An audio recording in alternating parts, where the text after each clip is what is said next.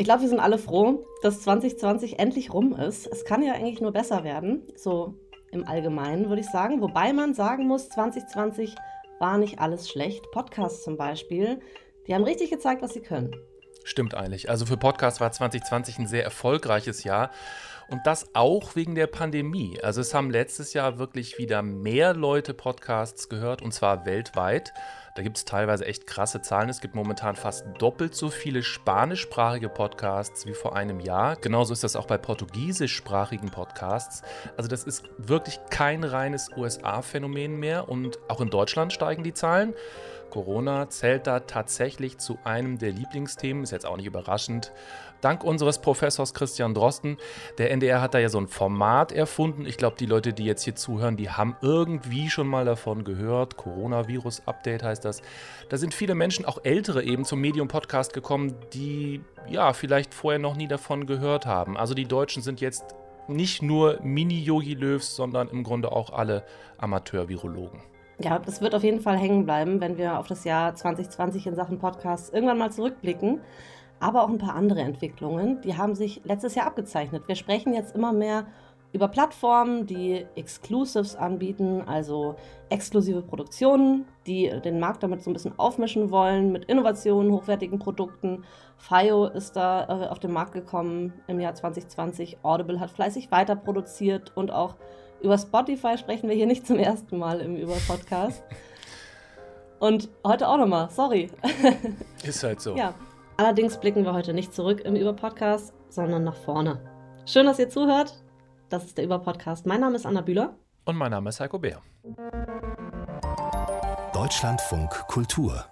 Über-Podcast. Also, was bringt uns das Podcast-Jahr 2021? Also, wie geht's weiter? Verengt sich alles auf eine Handvoll Plattformen? Bekommen wir noch mehr Newsformate oder brauchen wir vielleicht auch mal eine Auszeit vom ganz großen Weltschmerz?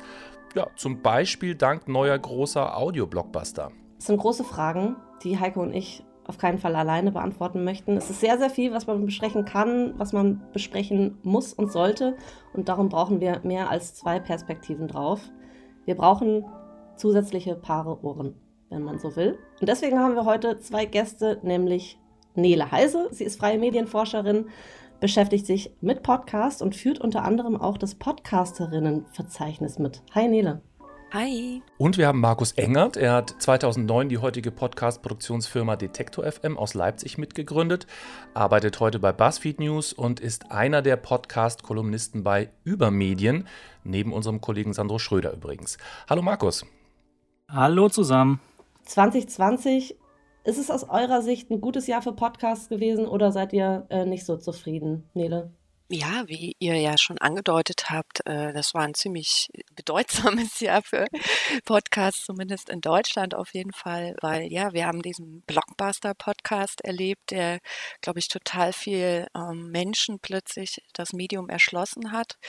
Wir hatten den ersten deutschen Podcastpreis, das war vor rund einem Jahr, das wollte ich auch nochmal sagen. Ich weiß gar nicht, ob es einen zweiten gibt aktuell. Und ähm, ja, also da, da hat sich so einiges angedeutet, finde ich, was so ein bisschen auf eine Konsolidierung Modernisierung und Professionalisierung einer Branche oder eines Marktes auch hier in Deutschland ja hindeutet. Und ja, wie gesagt, Coronavirus-Update war, dem war nicht zu entfliehen. Und ich muss auch sagen, es ist der einzige Podcast bisher, der es geschafft hat, dass dem meine Mutter anhört. Und das muss schon was heißen.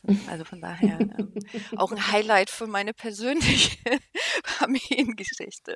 Endlich mal etwas gehabt zu haben, womit ich zeigen konnte, das ist mein Job übrigens. Ja, genau. Und man muss es nicht mehr erklären dass man nicht mehr sagen muss, Podcast, das ist, ähm, wie soll ich es erklären, sondern man sagt jetzt, das ist äh, das, was Christian Drosten immer macht am NDR. Markus, gutes Jahr, schlechtes Jahr oder semi?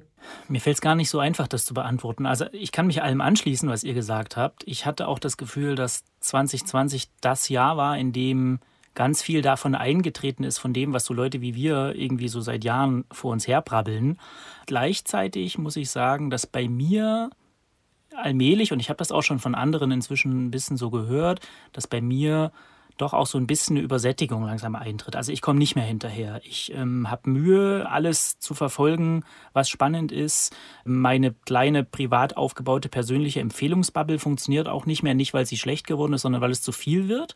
Ich beobachte auch bei mir, dass man sich das vornehmen muss, bei gewissen Sachen dran zu bleiben. Ich möchte nicht sagen, das ist Arbeit oder es ist zu viel, aber das Schlagwort der Marktbereinigung, ich glaube, das wird uns nächstes Jahr beschäftigen. Ich bin neugierig, wer wie lang durchhält, wo die Ersten sozusagen wieder Platz machen müssen. Ich habe das Gefühl, es ist gerade ein bisschen überhitzt und ganz schön viel. Ich glaube gar nicht, dass der Markt ausgereizt ist, aber die Zeiten, wo man als jemand, der sich für Podcasts interessiert, einfach nur abonnieren musste und alles gemütlich mithören konnte und dann mit seiner Blase sich darüber unterhalten konnte. Ich glaube, die sind ein bisschen vorbei. Da kommen wir auch gleich zu. Also ähm, die Frage, platzt die Blase irgendwann? Wird das alles zu viel? Wie komme ich da noch mit?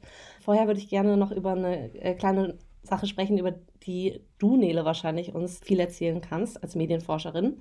Wir haben ja vorher schon erwähnt, wahrscheinlich haben sehr, sehr viele, oder was heißt wahrscheinlich, es ist äh, nachgewiesen, dass sehr, sehr viele Leute dazugekommen sind als Podcast-Hörerinnen und Hörer.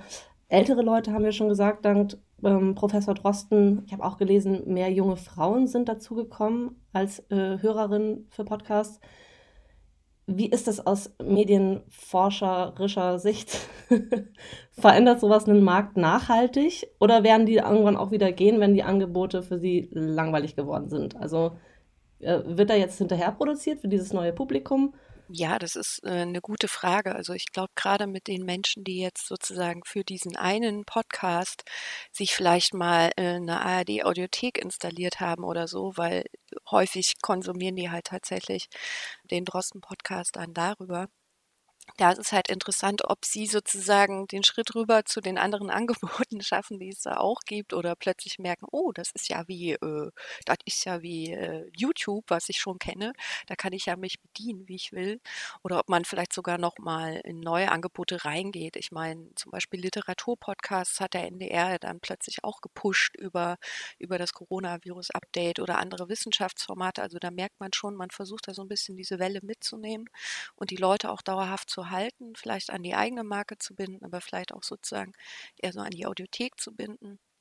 Ich glaube, das ist so ein bisschen davon abhängig, ob die Menschen das so in ihren Alltag integrieren können. Und man darf auch nicht vergessen, der Corona-Alltag war, war ja auch oft ein anderer, ist aktuell auch wieder ein anderer für viele Menschen. Also sobald es dann wieder anfängt, wenn die Leute problemlos wieder ganz normal pendeln oder also alles wieder so läuft wie früher, ich mache ja Airquotes, Anführungsstriche, ob das dann sozusagen dieses Medium dort einen Platz gefunden hat. Und bei den jungen Frauen, also man sieht bei vielen Comedy-Formaten zum Beispiel, das ist so die Hauptzielgruppe von denen, ja. Das ist, die sind, glaube ich, so ein bisschen der Treiber für viele größere Unterhaltungsformate auch gewesen in den letzten ein, zwei Jahren schon. Und für die, glaube ich, ist das total selbstverständlicher Alltag. Das heißt eigentlich ja, ähm, ob ich jetzt bei Spotify höre oder bei äh, Apple Podcasts oder in der Audiothek, dass ich, wenn ich da drin bin, idealerweise versuche, da drin zu bleiben. Ne, das heißt also, dass Leute eigentlich über diese Plattform zum Podcast hören kommen. Ja, ich glaube, das ist total unterschiedlich. Ich meine, der Mensch ist ein Bequemlichkeitstier so. Wenn ich einmal irgendwo bin, wo ich interessante Sachen finde, dann, dann werde ich mich da vielleicht erstmal dort weiter durchhören. Es ist nur halt heute immer äh, stärker so. Also Podcasts werden immer mehr gestreamt einfach über, ähm, wie gesagt, so Plattformen genutzt. Spotify ist dann natürlich die Nummer eins in Deutschland. Die haben sich da aber auch wirklich äh, hingearbeitet, sagen wir mal so, mit Exclusives. Aber man hat halt heute nicht wie vielleicht noch vor fünf Jahren die Möglichkeit, in einer App alles zu hören. Und das ist ja auch bei Serien zum Beispiel so. Und da kann man sich halt schon fragen, gut, warum besteht die Notwendigkeit, dass das so ist? Aber ich glaube, man muss halt gucken, ob die Leute, die jetzt ganz neu dazukommen und vielleicht einfach nur Spotify kennen und dann da mal gesehen haben, ach, hier gibt es diese Podcasts, von denen alle sprechen. Ähm, so stelle ich mir das jedenfalls vor, als vor bei manchen Leuten ob es die sozusagen, ob die ein Bewusstsein dafür haben, dass es vielleicht auch noch viele andere Angebote gibt, die es aber eben nicht dort verfügbar hat. Ja.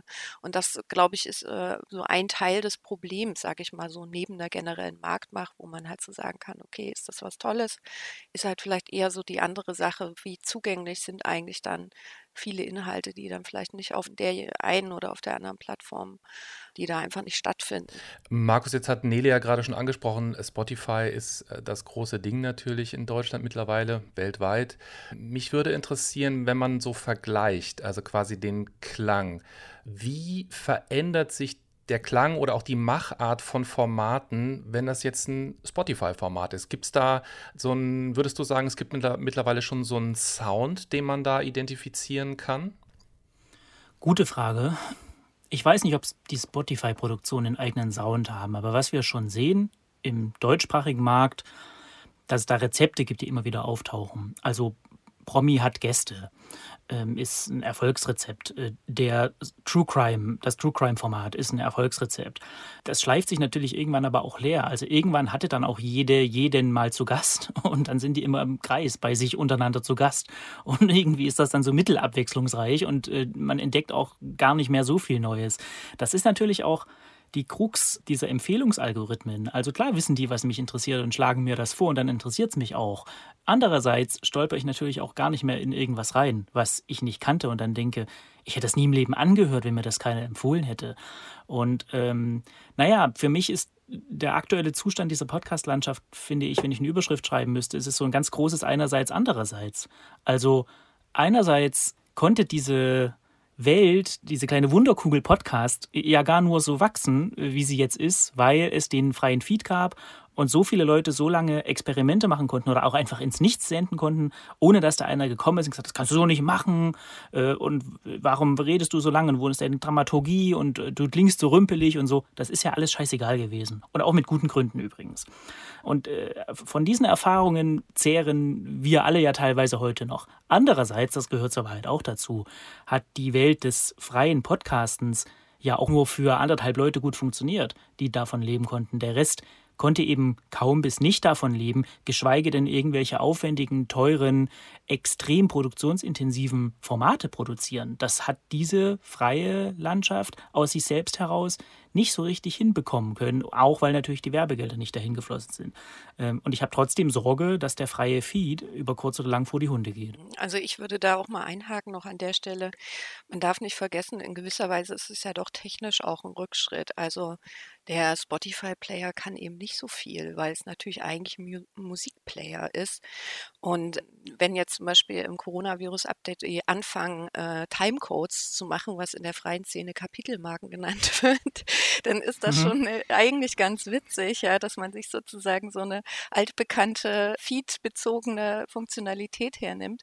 Und ähm, ja, Spotify kann sowas nicht ausspielen. Spotify kann auch keine äh, bestimmte Form von Sendungsbeschreibung nicht ausspielen, die aber hilfreich sind, die auch äh, sozusagen die Barrierefreiheit teilweise von den Formaten ein bisschen hochhalten. Und äh, ja, eigentlich ist komisch. Ja, man geht da wieder so einen Schritt zurück, obwohl man doch schon ein paar Möglichkeiten mehr hatte, um auch Audioinhalte attraktiv auszuspielen. Also ähm, ja, vielleicht sehen wir da auch noch ein paar Anpassungen dieses Jahr, wenn wir so ein bisschen in die Zukunft gucken, aber ich würde es mal nicht erwarten. Und es ist natürlich auch ein bisschen ein, naja, Treppenwitz. Ihr habt jetzt äh, über Christian Drosten ja auch schon gesprochen, dass der Podcast-Moment 2020 eben gar nicht aus Marktforschung hervorging und aus großer Werbepower und aus Optimierung und aus Empfehlungsalgorithmen, sondern aus ja, lass doch einfach mal machen. Also da saßen ja Leute beim Norddeutschen Rundfunk, die haben gesagt, lass doch einfach mit dem Dude reden, der kennt sich am besten damit aus. Dann hat man ihm ein bisschen Equipment geschickt und dann einfach drauf los. Ohne Großkonzept, ohne Pitch, ohne Pilot, ohne wir brauchen eine Peer-Focus-Group und müssen an der testen, ob A oder B. Gar nicht alles das, gar nicht.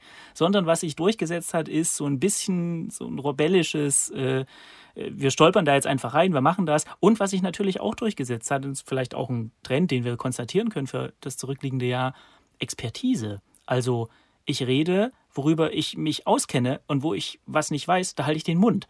Also diese Lust an Wissenschaftlichkeit, an Genauigkeit, das ist vielleicht auch was, was wir dann im nächsten Jahr vielleicht dann auch öfter gesehen äh, haben ja auch sicher auch ein paar Nachfolgeformate dann irgendwie entwickelt, die auch alle ganz gut sind.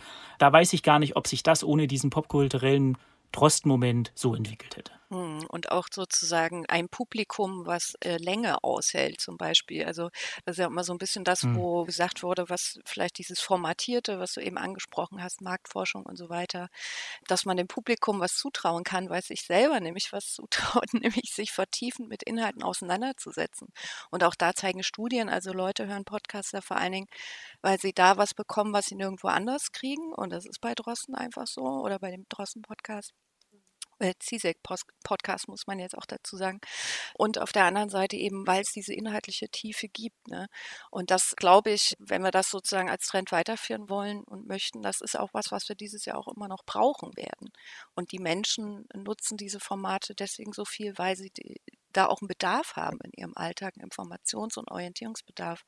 Und da hat dieses Format gezeigt, ähm, dass man das auch machen kann auf eine Art und Weise, die jetzt nicht so als Service-Häppchen-Journalismus daherkommt. Und das finde ich extrem mutmachend und spannend. Aber wenn jetzt alle versuchen, das nachzumachen, wird es natürlich auch wieder ein bisschen cringe. Ja, ja, natürlich. So, ja. Aber es ist richtig, also die Lust an Länge und Tiefe äh, so ein bisschen als Gegengewicht zur zur Darstellungsform Story, also diese äh, Sekundenschnipsel. Also das äh, hat seine ganz eigene Daseinsberechtigung, da im Bett zu liegen und äh, sich die Sehenscheidenentzündung am Daumen herbeizuarbeiten, indem man sich von einem zum nächsten dann durchklickt. Aber der Spaß und die Lust und der, auch der Erkenntnisgewinn an, ich lasse mich eine Stunde lang in ein Thema einführen, ist schon auch, glaube ich, was ganz Eigenes. Und das kann Podcast, glaube ich, auch besser als vieles, vieles andere.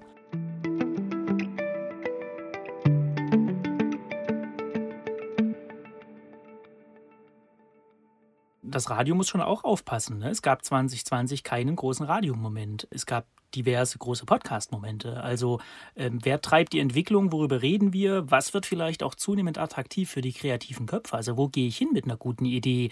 Ist es noch irgendeine öffentlich-rechtliche oder private Rundfunkwelle oder ist es für mich nicht inzwischen viel attraktiver bei Audible, Spotify, Deezer, FIO äh, und Co. mal anzuklopfen? Also die Fragen werden sich schon auch stellen und ich glaube auch sehr schnell und sehr hart. Jetzt reden wir ja schon die ganze Zeit über die Plattform. Lass uns vielleicht mal ganz kurz so eine Art Zusammenfassung der letzten zwei Jahre machen, so im Schnelldurchlauf, damit man einfach mal versteht, was alles da an, ja, ähm, du hast es gerade schon gesagt, Markus, an Podcast-Momenten auch gab. Also einfach von der Business-Seite her. Also New York Times kauft Serial Productions, also die Firma hinter Serial. Sirius XM, das ist äh, der größte Satellitenradioanbieter in den USA, der kauft Simplecast und Stitcher, ist Podcast-Firma bzw. Podcast-Plattform. Und dann ein bisschen länger her, Spotify kauft Gimlet und Megaphone, also Plattform und Marketing. Und das haben wir jetzt im Dezember gehabt. Amazon Music kauft Wondery. Da geht es wieder um Podcast-Inhalte. Die Großen sind eigentlich ich verallgemeinere nur leicht, im Grunde alle weggekauft, jetzt schon in den USA der letzten Jahre. Also die etablierten Medienmarken, die kaufen sich Wissen, die kaufen sich Technik ein und die schlucken die etablierten, mittlerweile etablierten Podcast-Marken. Was bedeutet das letztendlich für die Hörerinnen in der Zukunft? Ich hoffe ehrlich gesagt, dass es für die Hörerinnen und Hörer der Zukunft bedeutet, dass äh, mutigere und auch teurere und aufwendigere Produktionen dazukommen und die kleinen experimentellen Graswurzelsachen eben nicht verdrängen. Ich weiß nicht, ob es passiert. Also wir sehen ja in anderen Bereichen, in der Städtesoziologie zum Beispiel oder auch anderswo, dass, dass die wirkliche Innovation selten aus dem Zentrum kommt. Die kommt in der Regel aus der Peripherie. Also die geilen Firmen sitzen selten in der Fußgängerzone in der A-Lage, sondern irgendwo in irgendwelchen äh, Außenbezirken, weil dort günstig und kreativ. Bei Kunst ist das ähnlich. Ich weiß jetzt ehrlich gesagt nicht, wie das ist, wenn die, naja, mutigeren, kreativeren, boutiqueartigen Produzentenfirmen aufgekauft werden von den großen. Wir kennen das ja alle, dass man sitzt irgendwie mit Leuten zusammen und spinnt drauf los und hat drei gute Ideen. Oder man ist in irgendeiner sehr großen Einheit, wo man durch viele Etagen muss und viele Meetings und äh, tausend äh, Leute müssen überzeugt werden. Und dann werden diese Ideen eben zerredet und von Bedenkenträgern ausgebremst, bevor sie sich entfalten konnten. Und das ist schon so eine Befürchtung, glaube ich, die man haben kann, wenn kleine sportliche, kreative Firmen aufgekauft werden von den großen.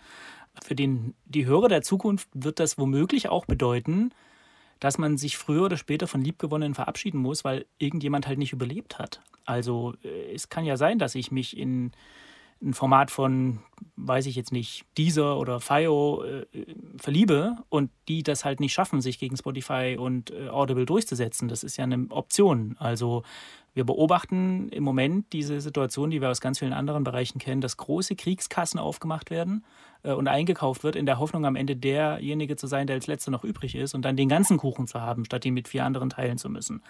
Und da hoffe ich schlicht, dass das nicht passiert. Und ehrlich gesagt kann es auch nur dann nicht passieren, wenn der freie Feed ähm, weiter am Leben bleibt, weil dann wird es immer möglich sein, dass jemand sich außerhalb dieser ganzen Strukturen einfach da reinbegibt und anbietet und wer hört, der hört und wer nicht, der nicht. Und da weiß ich nicht so richtig, ob wir 2021 schon die ersten Marktbereinigungstendenzen sehen werden. Ich glaube es nicht. aber es könnte schon auch passieren. Um deinen letzten Punkt oder den vorletzten Punkt quasi nochmal zu unterstreichen, ich kann mich gar nicht genau erinnern, wann ich das letzte Mal eine Gimlet-Produktion gehört habe. Also ich habe die eigentlich von Oder Anfang wenn, dann an merkt so, man es nicht mehr. Also, Das, darauf wollte ich hinaus. Ich, für mich war das eine der spannendsten Firmen am Anfang und äh, dann sind die aufgekauft worden und seitdem läuft das so ein bisschen an mir vorbei. Das mag jetzt auch an meiner fehlenden Aufmerksamkeitsspanne sein, aber irgendwie so der ganz große Gimlet-Moment, der ja eigentlich schon immer mal wieder da war, fand ich, der ist, äh, ist darauf warte ich irgendwie noch, oder? Ja, ja. Also dieser Markt macht jetzt nach, was andere Märkte vorgemacht haben. Das ist schon das, glaube ich, was man sagen kann. Wobei auch zur Wahrheit immer gehört, das sind ja alles englischsprachige Produzenten, die produzieren für die ganze Welt. Also ob man das dann auf den deutschsprachigen Markt so kopieren kann, weiß ich gar nicht. Ich äh, habe die aktuellen Zahlen gar nicht so richtig im Kopf, aber ich glaube, der Umsatz, Podcast-Umsatz letztes Jahr war irgendwie sowas wie 14 Millionen oder so. Äh, Das ist jetzt keine irrelevante Größenordnung. Und ähm, dahinter steckt natürlich die Botschaft, dass sich dieser Umsatz in sehr kurzer Zeit, drei Jahre oder glaube ich, irgendwie so verdoppelt hat. Also die Wachstumsrate ist das Interessantere, gar nicht so sehr die absolute Zahl. Aber wenn wir sagen, das sind ja irgendwie 14 Millionen oder so Umsatz, die Print, der Printmarkt, die Zeitungslandschaft macht 2,2 Milliarden. Also das sind wirklich, das sind Größenordnungen, die dazwischen liegen. Und wir reden äh, sehr viel über den amerikanischen und internationalen Markt. Ob diese Zahlen das für den deutschsprachigen Markt so auch hergeben, äh, das ist schon im Moment noch auf einem Niveau, wo man das, glaube ich, nicht so kopieren kann, eins zu eins.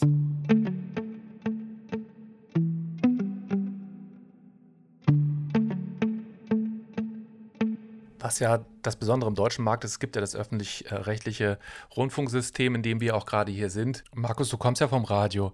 Äh, Was würdest du sagen, was kann Radio denn lernen von Podcasts? Nach meiner Beobachtung oder nach meinem Gefühl denken Radiomacherinnen, Radiomacher viel in Strukturen, also in Technik, in Übertragung, in Region, in Zuschnitt. Jetzt nur mal ein Beispiel. Wer diskutiert ernsthaft noch über Digitalradio, DAB, DAB Plus? Also ich glaube, wir haben alle das letzte Jahr überhaupt nicht damit zugebracht, uns darüber Gedanken zu machen. Also die Denke in Strukturen geht, glaube ich, an dem aktuellen, wie das Publikum funktioniert, vorbei. Nach meinem Gefühl gibt es, und einen Teil davon sehen wir auch in der Radiolandschaft, gibt es so zwei, glaube ich, Überschriften, die zukunftsträchtig sind. Innovation und Investigation. Innovation sehen wir viel. Also viele öffentlich-rechtliche und auch private machen so eine Art Labore, Innovationslabor oder Online-Labor oder so eine Art kleine Start-up-ähnliche Einheit innerhalb der großen Organisation. Das beobachten wir bei vielen. Und da wird auch, finde ich, äh, ein sehr guter Job gemacht. Also das, da hatte ich schon den Eindruck in, im letzten Jahr, da macht der öffentlich-rechtliche Rundfunk auch gar keinen so schlechten Job. Bei Investigationen ist es schwieriger. Aus verschiedenen Gründen. Das eine ist, dass äh, man natürlich immer noch einen regionalen Zuschnitt hat. Also wenn man der Bayerische Rundfunk ist, dann hat man primär für die in Bayern lebenden Menschen zu produzieren und ähm, das äh, bestimmt natürlich auch die Themensetzung. Das andere ist, dass äh, Investigation aus dem Podcast, also man begibt sich ja mitunter in schwierige Gefilde und auch in Sachen, die zurückgeholt werden müssen. Vielleicht, weil sie vor Gericht verhandelt werden oder weil sie sich äh, aktualisieren oder weil sie nicht mehr stimmen. Oder, wir haben es gesehen bei der New York Times mit Califat, äh, weil auch einfach ein Fehler gemacht wurde. Du kannst aber ein Audio aus einem Feed nicht mehr zurückholen. Also du kannst eine, um es mal ganz plump zu sagen und im deutschen Medienrecht gesprochen, wenn du dir eine einstweilige Verfügung kassierst von einem Gericht, dass du irgendwas erstmal offline zu nehmen hast, bis es geprüft ist, geht das im Feed gar nicht. Das Ding ist ausgespielt. Jeder, der sein Telefon anschaltet, kriegt das Audio wieder zugeliefert und hast sozusagen einen Wiederholungstatbestand dann damit. Im Bereich Innovation, finde ich, geht viel. Im Bereich Investigation ist es schwierig. Und ich finde, da muss der öffentlich-rechtliche Rundfunk eine Vorreiterrolle einnehmen. Das kann er, dafür ist er da, dafür muss er sich nicht am Markt behaupten. Vor allem kann er besser als andere das miteinander kombinieren. Ja, ich würde da vielleicht nochmal anschließen an die Geschichte von Califat bei der New York Times. The early chapters of this series focus on a man we refer to as Abu Huzaifa al Kanadi, who claimed to be a member of ISIS and said he had committed multiple murders while in the Islamic State. In several episodes of the series, we documented his story, as well as our efforts to verify aspects of it. In September of 2020, two and a half years after this podcast was released, the Canadian police arrested Huzaifa, whose real name is Shai Rose Chowdhury, and charged him with perpetrating a hoax. Da musste ja jetzt, glaube ich, im Herbst ging das los, dass man festgestellt hat, dass ein Hauptzeuge dieses Formates sozusagen nicht die Wahrheit erzählt hat oder vielleicht einiges übertrieben hat. Was ein ziemlicher Reinfall so für die New York Times äh, Fact-Checking, The Truth und so weiter war. Also ich finde, das ist auch ein ganz äh, eine Geschichte, die auch nochmal verdeutlicht, dieses Medium ist so erwachsen geworden mittlerweile. Es werden Journalismuspreise verteilt daran. Das haben wir jetzt auch in Deutschland gehabt. Reporterpreise werden ausgegeben. Und da muss man natürlich anfangen. Und dafür ist ja auch diese journalistische äh, Podcast-Kritik auch total wichtig, das mit anderen Maßstäben nochmal zu messen. Also je mehr wir jetzt an investigativen Journalismusformaten sehen, an welchen, die vielleicht auch dieses, dieses Storytelling, was ich oft ambivalent finde persönlich, aber benutzen sozusagen, also je mehr es solche Formate gibt, die auch den Anspruch für sich hegen, Journalismus zu sein, was ja toll ist, weil ich glaube, da gibt es auch einen großen Bedarf in der Gesellschaft für, ja, desto stärker müssen wir jetzt auch dieses Jahr einfach mal drauf gucken, drauf hören, eigentlich eher, was dort vielleicht passiert und auch journalistische Standards einfordern und anfordern. Und äh, da gibt es sicher Formate, die von sich behaupten, sie seien Journalismus, aber wo man irgendwie schon ein Gefühl hat, okay, da werden nicht immer die Top-Fact-Checking-Angelegenheiten vermittelt. Also da glaube ich, das hat nochmal dieses so prominente Beispiel hat einfach nochmal gezeigt, dass wir da auch medienethisch, journalismusethisch nochmal einen ganz neuen Blick fürs Podcasting entwickeln. Diese Standards einzufordern, das ist nicht nur eine Rolle des Publikums oder auch äh, von KollegInnen, sondern vielleicht auch von einer äh, fundierten Podcast-Kritik in der Öffentlichkeit, von der es noch ein bisschen wenig gibt. Ich will da total anschließen. Ich möchte das auch unterstreichen. Man muss gar nicht immer alles durch die journalistische Brille betrachten. Aber was mir schon wichtig ist, mal als Punkt gemacht zu haben, dass ein Podcast nicht ein Kunstwerk ist. Also ein Podcast ist nicht sein eigener Zweck. Da gibt es ein Publikum. Also da hat sich jemand hingesetzt und hat sich für dieses und gegen ein anderes Format entschieden und hat auch eine gewisse Lebenszeit sozusagen dafür aufgewendet. Und ich finde, derjenige hat dann schon eine Art Anrecht, dass vorher jemand saß und gesagt hat, was ist wichtig, was ist unwichtig, was lasse ich weg. Ist der Schnitt sauber? Habe ich aus dem Audiomaterial das Bestmögliche rausgeholt oder habe ich das irgendwie einfach rumpelig mit dem Telefon nochmal aufgenommen und es rauscht die ganze Zeit und es strengt die Leute an? Also diese Lust an der Sorgfalt, an der Genauigkeit, am hart mit sich ins Gericht gehen. Klar, es ist witzig, jemanden extrem lang zuzuhören, aber zu sagen, wir werden so lang, wie wir nur irgendwie können, ist schon auch auf eine Art eine Zumutung, die man machen kann. Ich will das gar nicht in Abrede stellen, aber es ist, glaube ich, mindestens genauso wichtig, darüber nachzudenken, wer ist mein Publikum, für wen mache ich das jetzt gerade, was mute ich den Leuten zu und habe ich eine Sorgfaltspflicht erfüllt als, als Produzierender. Und ähm, da finde ich, wir hatten das ganz am Anfang schon mal angestriffen, diese, diese Sache mit der Wissenschaftlichkeit oder mit der Genauigkeit. Wir haben im Journalismus ja eine große Dauerdebatte, was der Stellenwert von Haltung ist und, und von Meinung und ob man das deutlich macht und so. Die ist wichtig, die ist gut. Ich bin sehr dafür, dass wir das ausdiskutieren, aber es hat natürlich alles auch seine natürliche Grenze. Ich habe ja auch keine Meinung zu äh, oder keine Haltung zu Sauerstoff oder, oder zu Physik oder so. Ne? Also es, es wird auch nicht einem einen Neurochirurg kritisieren äh, für das eine Verfahren und warum er dann das andere nicht anwendet und so. Und da finde ich äh, das in Kombination mit, also diese Lust an der Wissenschaftlichkeit einerseits und an der Genauigkeit und an der Bereitschaft, was zu lernen und das in Kombination mit auf der Produzentenseite dieser großen Lust an Sorgfalt und an Dramaturgie und an Überlegen, was lasse ich weg, Kill Your Darlings und wo schneide ich nochmal um und, und solche Sachen. Da würde ich mir sehr wünschen, dass wir in Deutschland eine fairere Kritikkultur entwickeln. Also es, wir haben es in Deutschland ja, gehört ja zum guten Ton, dass man über Bücher diskutiert und man freut sich, wenn mal was verrissen wird, weil das ist auch eine Promo. Und über Podcasts sehr hart miteinander ins Gericht zu gehen und ehrlich zu diskutieren, ist gar nicht so leicht. Also da rufen dann auch mal Leute an und sagen, boah, ich habe gedacht, wir sind Freunde, so ungefähr. ähm, also eine, eine sachlichere Kritikkultur würde uns schon allen auch gut tun, finde ich. Ich habe auch das Empfinden, dass, klar, das ist eine Bubble, aber in Social Media mehr über die Inhalte von Podcasts diskutiert wird. Es sind manchmal äh, Inhalte von Podcasts plötzlich DPA-News. Also das ist auch, glaube ich, eine Sache, die wir erst im letzten Jahr plötzlich hatten. Ne, dass wirklich exklusive äh, Informationen äh, in Podcasts zu finden sind und die auch wahrgenommen wurden. Ich kann mir vorstellen, dass wir das jetzt in diesem Jahr 2021 auch noch mal mehr sehen. Ich will vor allem darauf hinaus, wir sind in einem Wahljahr. Also 2021 wird gewählt bei uns. Das heißt, jetzt mal in die Tüte gesprochen, ziemlich sicher wird es äh, viele neue Politik-Podcasts geben. Glaubt ihr, genau da wird dann diese Herausforderung jetzt auf uns zukommen? Also, ist eine gute Frage. Ich denke, wenn du sagst Wahl, ja gar nicht zuerst an Politikformate. Ich denke an was, wo ich übersättigt bin, nämlich äh, Podcast als Promo- und Ego-Darstellungsform.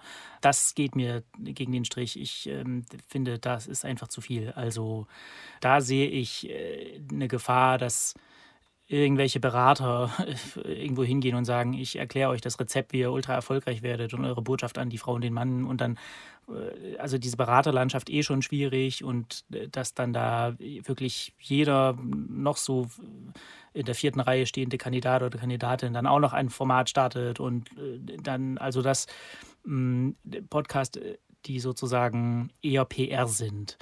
Ähm, ich glaube, das wird im Wahljahr auch nochmal ein Thema. Dass es Politikformate geben wird, auf jeden Fall, da gibt es ja auch schon genug. Also ich äh, würde mir für dieses Jahr vielleicht auch wünschen, dass diese Kritik und kritische Auseinandersetzung mit der Entwicklung des Mediums sich nicht nur sozusagen anders und stärker mit einzelnen Formaten auseinandersetzt, sondern tatsächlich wirklich auch diesen Blick auf die Landschaft insgesamt und Bewegung insgesamt wirft und nicht nur immer in die USA dabei, weil das ist ja nun leider auch der Effekt.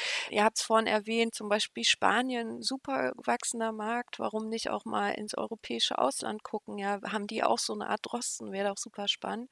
Und auf der anderen Seite, ja, gerade diese äh, politischen Podcasts oder Podcasts mit politischen AkteurInnen.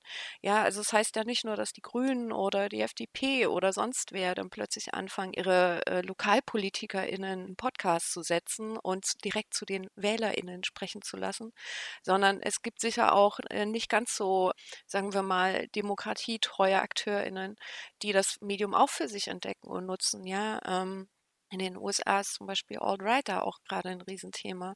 Und da finde ich, braucht es auch einen klaren Blick drauf wer eignet sich dieses Medium an, vielleicht auch vor politischen Hintergründen, vielleicht auch sozusagen in Zeiten einer gesellschaftlichen Krise. Auch da braucht es vielleicht auch so eine Art Investigation in die Podcast-Landschaft hinein, um mal zu schauen, wer ist da so unterwegs. Und bisher war immer alles so ein bisschen heiter, eitel Sonnenschein, sagt man das so, ich weiß gar nicht genau. Aber sozusagen da mit dieser Ernsthaftigkeit und Konsolidierung kommt natürlich auch an solchen Stellen kommen solche Debatten. Wir haben es jetzt auch mit Joe Rogan immer wieder gehabt in den USA. Da gucke ich selber wieder in die USA. So diese Debatte um, um Grenzen der Meinungsfreiheit des Sagbaren, wenn man auf so einer Plattform stattfindet. Da hatten wir ja in Deutschland teilweise auch eine Diskussion dazu. Und das sind, finde ich, total spannende Themen und auch wichtige Themen, die, wenn man sie mal so anfasst und ein bisschen aushandelt, unabhängig von einzelnen Formaten, glaube ich, auch helfen, das Medium, was wir ja alle so gern haben, einfach in seiner äh, Erwachsenheit und in seiner Relevanz sozusagen auch anders wertzuschätzen als diese guten alten Vergleiche. Jetzt, was macht das mit dem Radio oder so? Das haben wir schon lange diskutiert. Jetzt geht es halt wirklich, glaube ich, mit dem Fokus auf was ist da vielleicht gerade? Was können wir äh, über diese Entwicklung des Mediums hierzulande sagen? Vielleicht auch mit dem Blick über die europäischen Ländergrenzen hinweg. Ähm, das finde ich äh, spannend, das einfach dieses Jahr noch mehr aufzugreifen. Und dass Podcasts natürlich politisch sind oder sein können, wenn man es denn will. Ich finde auch, das hat 2020 schon ganz eindrücklich gezeigt. Also wir hatten in Deutschland wirklich viele Produktionen, die explizit einen politischen Impetus hatten oder auch gesamtgesellschaftliche Problemlagen anfassen. Also ob das jetzt unrechtmäßige Polizeigewalt ist, denk an die Uriallo-Produktion, die wirklich außerordentlich gut war, fand ich. Es wird mit Akribie, mit Blick auf sämtliche Details, gründlich, intensiv und vor allem ohne jegliches Ansehen der Person oder etwaige Folgen ermittelt. Das finale Brandbild kann nicht ohne Brandbeschleuniger entstanden sein. Sie erwarten, dass die Öffentlichkeit glaubt, nicht weiß, sondern glaubt. Und das ist unfassbar. Uri Jallo und die Toten des Polizeireviers Dessau. Featureserie von Margot Overath. Ob das Rassismus und, und rechtsextremistische oder andere extremistische Tendenzen sind, also es gibt jetzt kürzlich ne, zu Halle. Ähm mein Name ist Marie Landes und in den kommenden sieben Folgen werde ich euch durch diesen Podcast begleiten. Was erwartet euch? Ein Podcast, der eines der schlimmsten Verbrechen Sachsen-Anhalts beleuchtet, den antisemitischen Terroranschlag von Halle am 9. Oktober 2019. Das Leben danach. Das Attentat von Halle.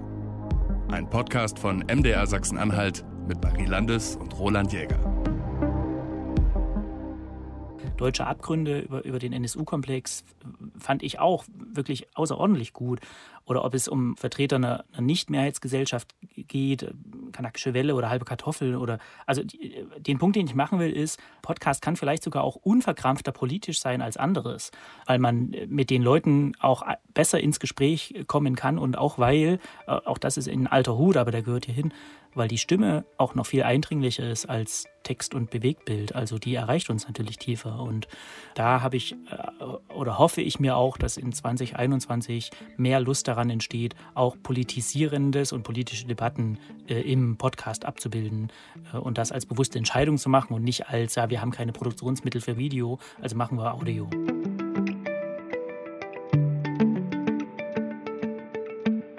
Ich schwenke jetzt mal in eine ganz andere Richtung. Was wir 2020 auch gesehen haben, ist, äh, dass viele fiktionale Formate produziert wurden, auch in Deutschland. In den USA hat das natürlich irgendwie wieder alles angefangen. Ich habe persönlich gemerkt, es sind Formate, die ich wahnsinnig gerne höre, weil sie mehr als andere Podcasts äh, die Gelegenheit einem geben, mal abzuschalten. Also eben wirklich mal raus zu sein. Es gibt keine blöden Nachrichten, die man hören muss, äh, nichts über die Pandemie. Ähm, man denkt nicht irgendwie an Arbeitsstress oder sowas. Und deswegen bin ich gespannt, was 2021 kommt, wenn wir uns jetzt auch schon anschauen, was für Ankündigungen es gibt für potenzielle Audio-Blockbuster. Unter anderem soll ein, ein Batman-Podcast kommen, Batman Unburied. Also ein Batman für die Ohren, irgendwann 2021 soll er rauskommen. Ich bin jetzt kein riesiger Marvel-Fan, aber wenn dort draufsteht, Executive Producer ist der Produzent von The Dark Knight, David Goyer, dann glaube ich, dann werden wir alle schon ein bisschen hellhörig. Glaubt ihr, das wird einen Aufschlag machen und dann wiederum auch über die Ländergrenzen hinaus Impact haben? Na, zumindest ist es mal ein Batman, wo man sich nicht über das Kostüm streitet. Ja, sehr gut, stimmt. Wenn es auf der auditiven Ebene stattfindet. Naja, ich meine, also ich, äh, ich kann das schon nachvollziehen, dass man das macht, weil wir haben einfach immer noch eine Weltlage, in der Kinos zu sind, in der vielleicht die Serienplattformen äh, durchdringen mit ihren Formaten, wenn sie denn abgedreht waren. Also auch das Drehen von Filmen äh, und Serien ist ja schwieriger geworden. Und natürlich haben die Leute Bock auf Eskapismus so oder sind interessiert an äh, ja an so Comic-Universen. Also da kommen, glaube ich, zwei verschiedene Bewegungen zusammen, die ganz gut funktionieren können. Ich selber höre sowas nicht. Ich weiß auch nicht, wo der Unterschied zu Hörbüchern sein soll, ehrlich gesagt. Vielleicht das serielle Erzählen. Von daher, ja, ich bin gespannt, wenn es gut synchronisiert ist. Das ist ja dann vielleicht auch nochmal ein Thema bei sowas, wenn man es wirklich auch für den deutschen Markt anpassen kann. Ja, mal gucken. Was mich fast ein bisschen mehr noch interessiert, ist die andere Richtung. Also wo wird ein Podcast zu einem vielleicht Kinoblockbuster? Und auch das haben wir jetzt so das ein oder andere Mal schon. Also äh, die äh, The Missing Crypto Queen von der BBC über diese angebliche Kryptowährung und einen der größten Betrugsfälle äh, aller Zeiten, ähm, an dem ich witzigerweise auch selbst recherchiert habe, der ist ja verkauft als Filmrechte. Und da könnte ich mir vorstellen, dass das so ein bisschen interessanter jetzt noch wird, weil ähm, die logische Konsequenz davon natürlich ist, dass Podcast so ein bisschen zu, äh, zu Echtzeitmarktforschung wird. Es ist natürlich immer noch viel günstiger produziert als ein Film oder eine Serie. Also produziert man mal drei, vier, fünf, sechs äh, Formate, guckt, welche ist der erfolgreichste und der schafft es dann auch ins Kino. Warum nicht? Also ich sehe gar nicht, was da dagegen sprechen soll. Und ähm, insofern glaube ich, das Schlagwort Blockbuster ist schon ein richtiges, aber ich glaube, es läuft in beide Richtungen.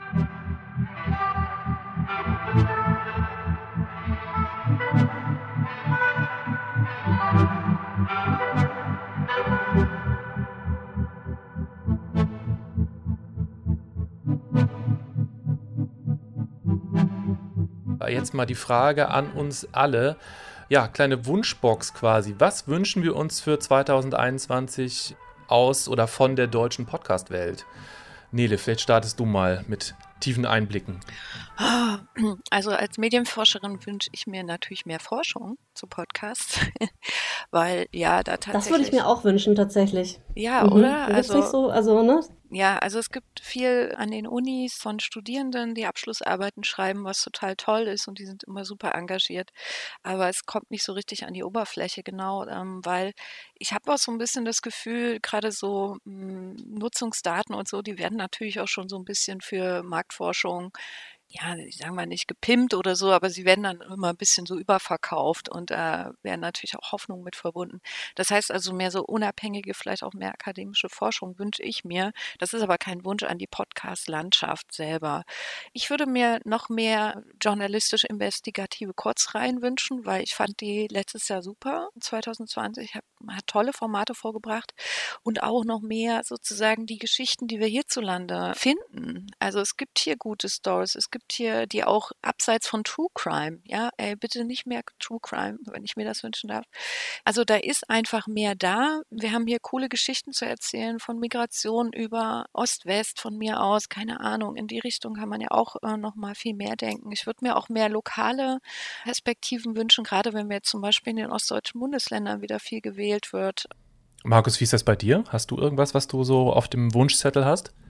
In den letzten Jahren waren meine Wünsche oft technisch geprägt. Da war das sowas wie, ich finde, Audio muss googlebar werden. Google hat, ist jetzt, hat sich gekümmert um Podcast oder auch, dass die Bewegtbild nicht immer die Entwicklung treiben soll.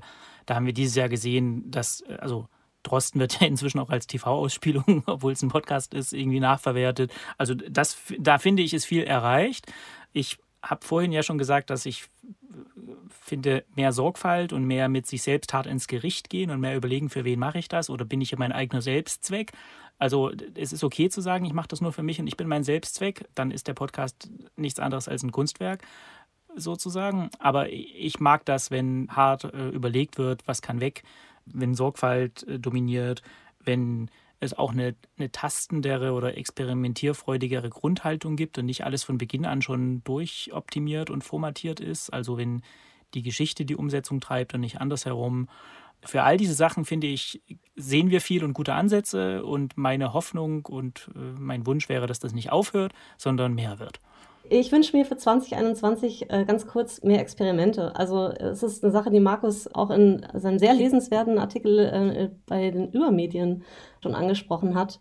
Da habt ihr auch das Jahr so ein bisschen Revue passieren lassen, guckt auf 21 und da sagt ihr, bitte nicht mehr more of the same. Und das ist natürlich eine Sache, die mir irgendwie auch am Herzen liegt auch auf die Gefahren, dass das ein bisschen lame ist. Ich würde mich jetzt euch, in, in, was das Experimentierfreudige angeht, würde ich mich total anschließen, aber ein bisschen erweitert, weil Markus ein paar Mal erwähnt hat, also das Wort Kunstwerk äh, in den, quasi in den Ring geworfen hat. Ich würde mich freuen, wenn es zusätzlich auch noch mehr den Versuch gäbe, tatsächlich Kunstwerke zu schaffen. Also äh, mit einer ganz einzigartigen Stimme und damit meine ich jetzt nicht nur den Klang, sondern auch die Haltung und äh, alles, was dazu kommt und eben auch das Format. Also ich habe da einen, Anna, wir haben da auch schon mal drüber geredet, über so äh, prägende Podcasts. Ich muss an einen Podcast immer zu, zurückdenken, der ist von äh, einer Transgender-Comedian, die hat einen Podcast, von dem gibt es nur vier Folgen. Und sie spricht da mit sich selbst im Grunde und äh, die eine Stimme ist eben sie und die andere ist eine von ihr programmierte Computerstimme. Es ist im Grunde ein Selbstgespräch. I sneak through the front yard, trying not to step on any of the tiny cacti or shrubs, when out of the corner of my eye I see this shape dart forward from the porch. A shape? That's not very descriptive. A person. It's a, it's a person. Und dieser Podcast heißt uh, Swings and Roundabouts.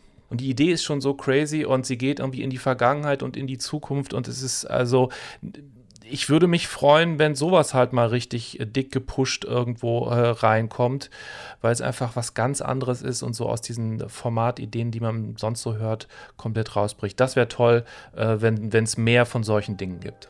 Markus und Nele, vielen, vielen Dank, dass ihr heute dabei wart. Danke euch beiden. Danke, hat Spaß gemacht. Ja, fand ich auch. Und ähm, hey, fröhliches 2021, trotz allem. Ja, ja. Euch auch.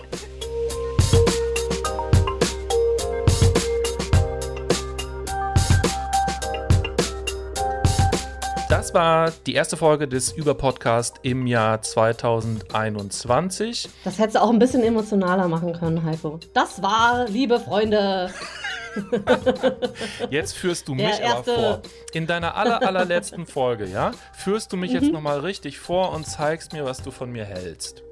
Es ist der erste Podcast über Podcast 2021. Es ist mein letzter für erstmal eine Zeit. Ich gehe in einen längeren Urlaub. Und Heiko, äh, du wirst das hier in Zukunft zumindest die nächste Folge wahrscheinlich erstmal alleine machen und deswegen wollte ich dir noch einfach so ein bisschen Kraft mitgeben. Natürlich freue ich mich für dich, dass du in deine wirklich sehr äh, wohlverdiente äh, freie Zeit, nenne ich es mal, gehst. Ähm, aber ich finde es natürlich auch schade, dass äh, unser Team dadurch jetzt erstmal aufgesprengt wird. Ja, ich äh, würde es für dich positiv formulieren. Du hast jetzt hier äh, deine Spielwiese, du kannst jetzt tun und machen, was du willst, ohne dass ich mhm. dir immer blöd, äh, blöd reinrede oder pseudo ähm, vermeintlich äh, nette Tipps gebe. Mhm. Nee, Heiko, äh, ohne Spaß, ich glaube, du wirst es sehr gut machen. Ich werde den Über-Podcast mit dir auf jeden Fall weiter sehr, sehr gerne hören und äh, ich hoffe, ihr habt ein paar spannende Themen 2021 parat. Ich bin sicher. Da werden wir, da wird ja, wir haben ja gerade ein bisschen den Ausblick gemacht. Wir checken das dann einfach in den nächsten Folgen, wie viel davon eintreffen wird von den ganzen Prognosen und von den Ideen, die wir so hatten. Vielen Dank an das wundervolle Team des Überpodcasts. Allen voran an unsere fantastische Redakteurin Karina Schröder, die auch diese Folge wieder mit uns bestritten hat und wahnsinnig toll vorbereitet hat. Vielen Dank und danke auch an Christine Watti, Jana Wuttke und an Sebastian Dörfler. Tschüss. Tschüss.